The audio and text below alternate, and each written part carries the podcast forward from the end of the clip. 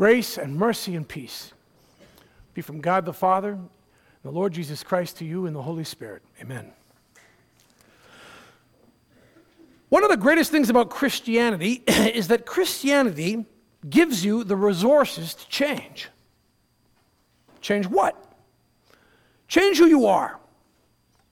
Now, we all want to change. I actually don't know of anybody who does not say, I really need to change. Well, in Christianity, we have the resources for exactly that to happen. I'm sure you noticed that Jesus said in the gospel reading from John, You must be born again. What's that about? Radical change. He says, Yeah, you must undergo a radical change. However, Jesus doesn't merely lecture and scold about how we got to change, we got to change. He actually provides the resources to make it so. It's his central work. He, the spiritual Son of God, came and had a physical birth. Why? So that we, through him, could have a spiritual birth. That is, be born of the Spirit, be born again. Radical change. But very often, we don't know how that change actually happens. That's where our reading from Ephesians 4 fills in so importantly. there are specific principles found within our, both our readings that will help us understand how Christianity helps us change. Let's look. the first principle, the first point would be this that we need God in order to change. We're not talking about changing your nail color or your hair color. We're talking about change of self, and we need God for this.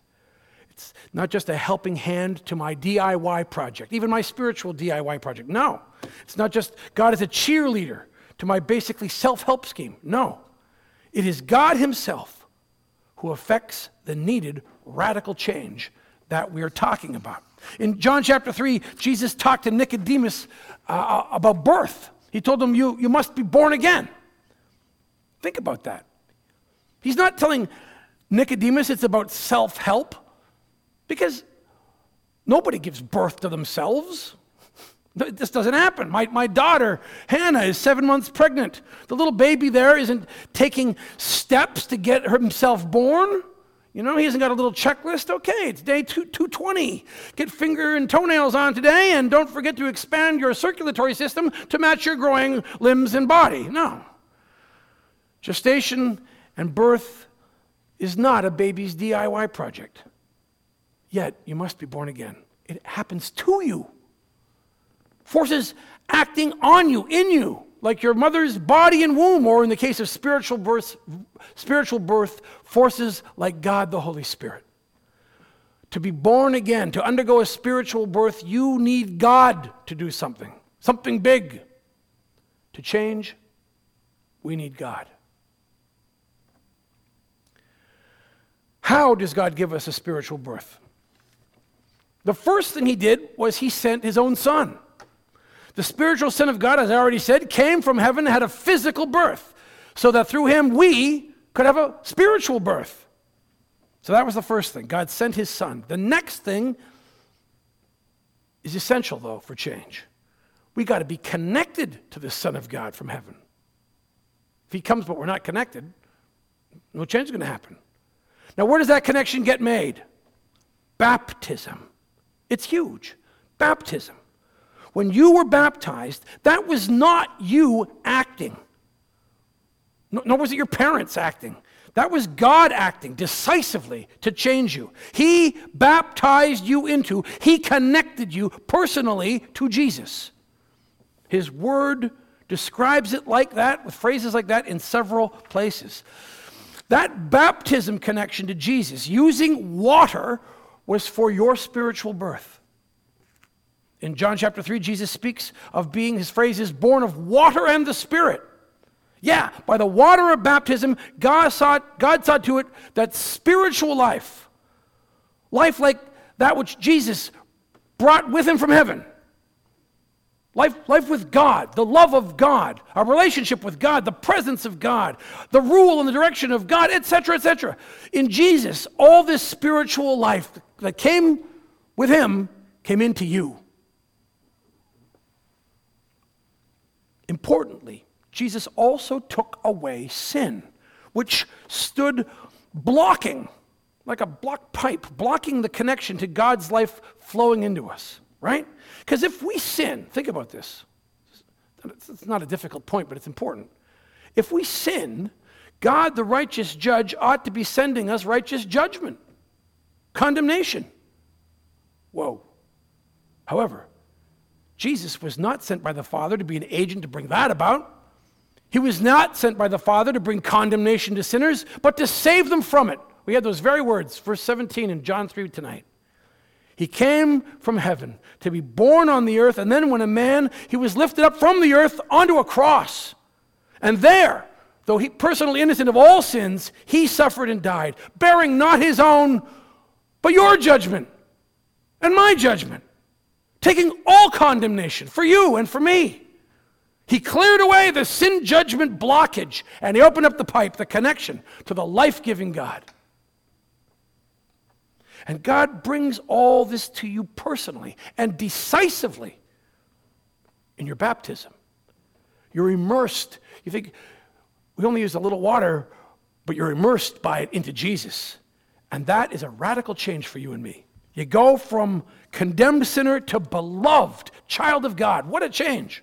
You're spiritually born. Now, what is it exactly that's born? A new you, a new self.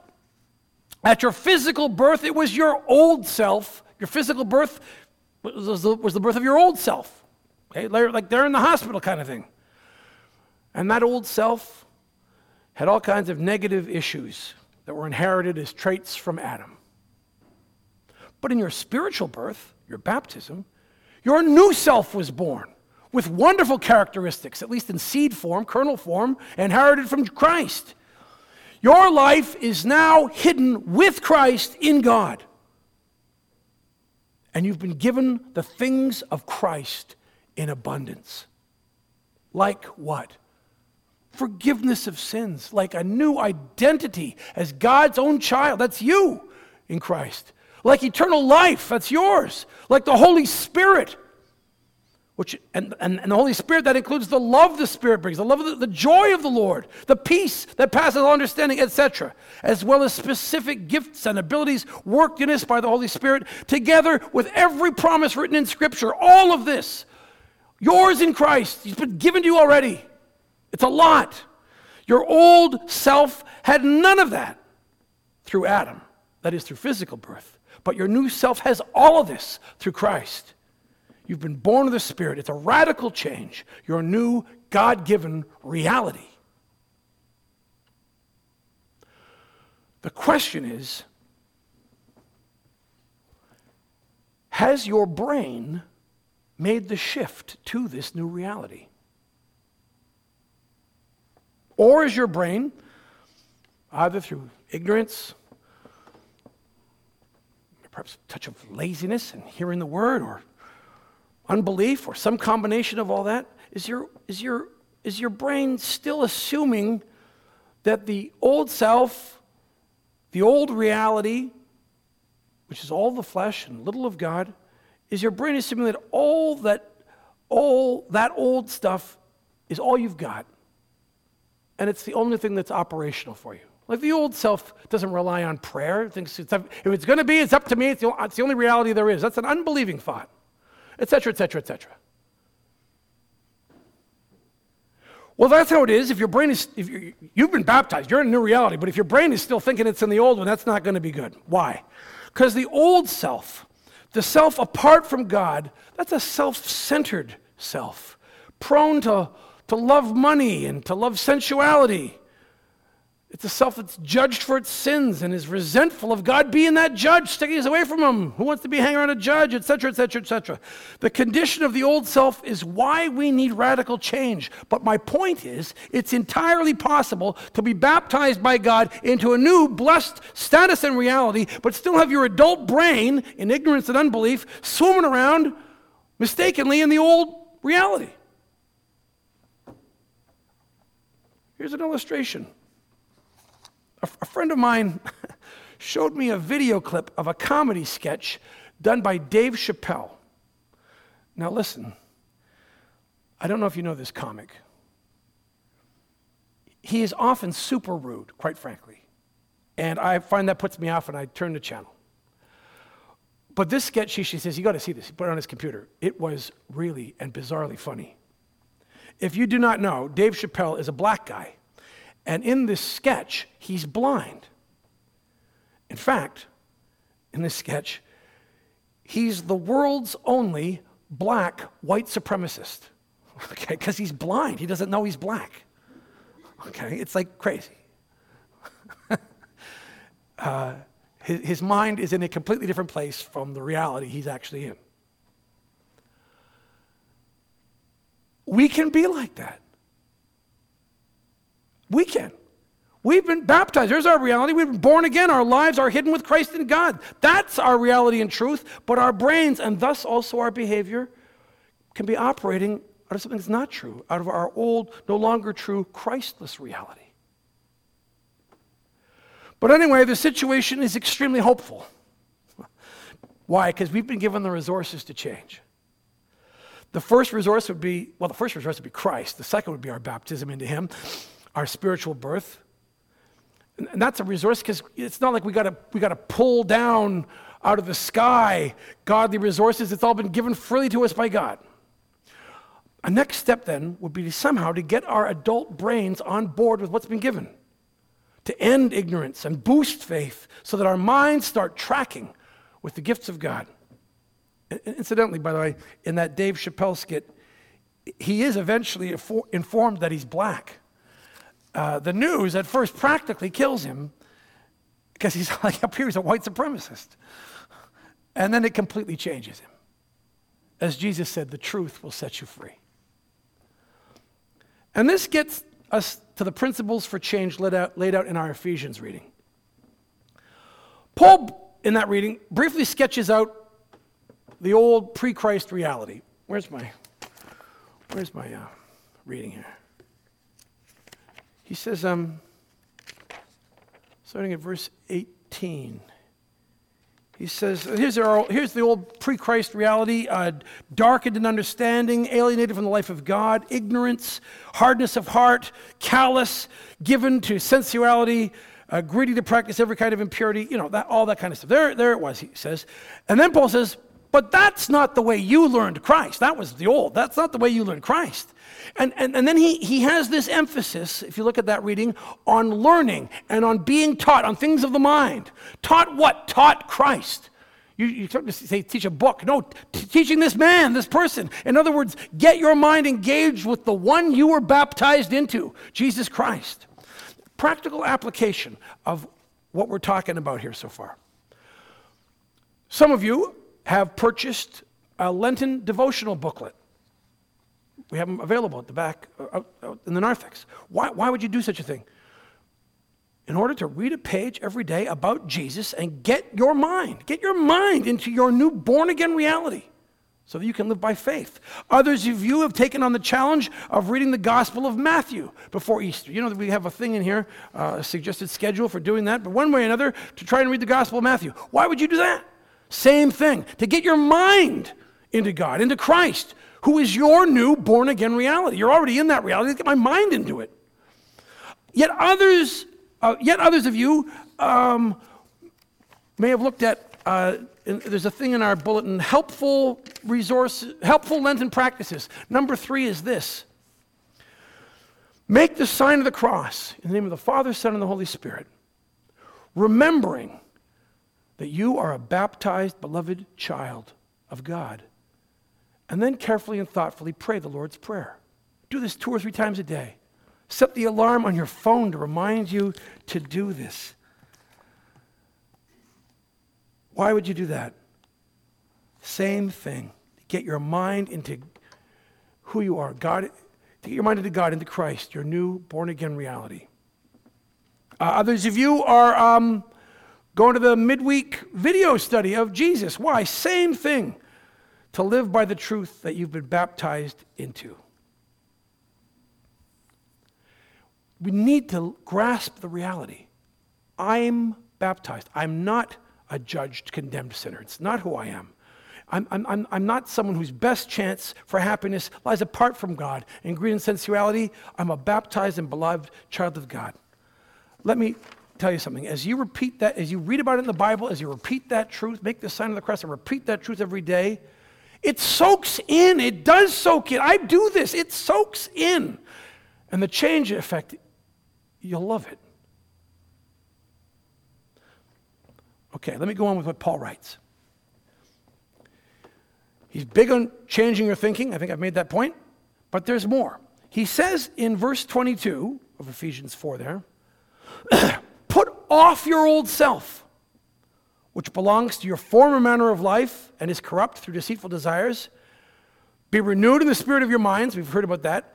And put on the new self, created after the likeness of God in true righteousness and holiness.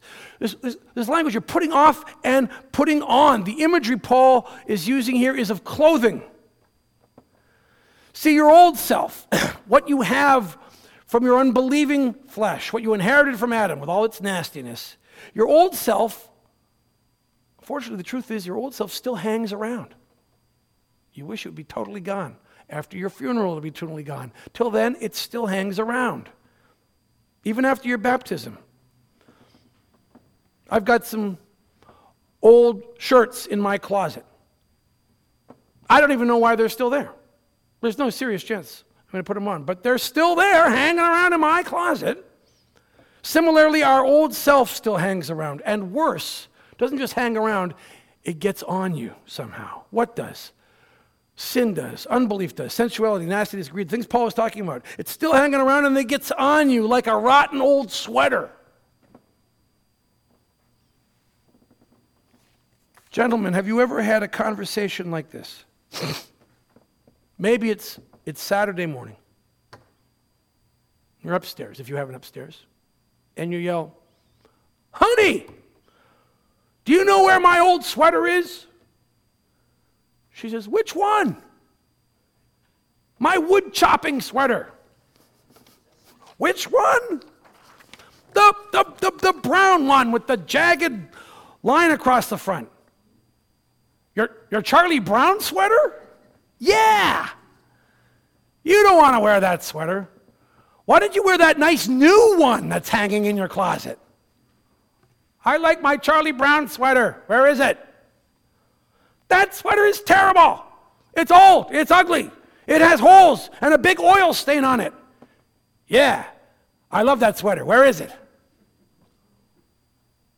I threw it out. You did what? Here's the thing, though. When it's not actually a sweater, but it's your old self that makes your way onto you again, the old ways of thinking and the old patterns of distrust of God and of sin. When that happens, it's not your wife who can throw it out for you. You have to do it. You have to do it. Put off your old self, says the Bible. Actually, the original Greek is stronger than that, I think. Fling it off. Some old pattern or habit of sin back on you. I tell you, that's not going to change by you kind of fiddling a bit with the buttons on the front or tugging a little on the sleeve. No, you've got to shake your head and say, Stop! Whoa, whoa, whoa. Who am I here? I am a baptized, beloved child of God. My life is hidden with Christ in God. That's reality. That's truth. That's real life, the life I want. Therefore, knowing I'm forgiven in Christ for my latest screw up here, I fling off this old self. I'm done with that. And I put on my new self, created in the likeness of God, true righteousness and holiness. Friends, uh, here's my point. Make no mistake. This, this is about making a decision, a very definite decision, a decisive putting off and a decisive putting on. A decision that not your wife or somebody else, but that you have to make when this comes up. Why would you make it? Because you understand the new reality that you've been given, how great it is that you're baptized into. You see in Christ the good, new quality of life offered to you, and you believe in God's forgiveness. So that the guilt of what you've just done most recently, it doesn't have to freeze you guiltily in place. You're freed by forgiveness. Freed to change. Put on that new self again. In short, you believe the gospel, the good news of God. These are the gospel's resources to empower your change in mind, to empower you and me to fling off our old self and once more put on the new and go forward with the abundant life Christ has promised. May Lent be a season for us to have our minds transformed and renewed, to practice remembering who we are in various practices and disciplines. They, they bear fruit. Let's make this season count uh, for us. Amen. And now may the peace of God, which transcends all understanding, guard your hearts and your minds in Christ Jesus for life everlasting. Amen.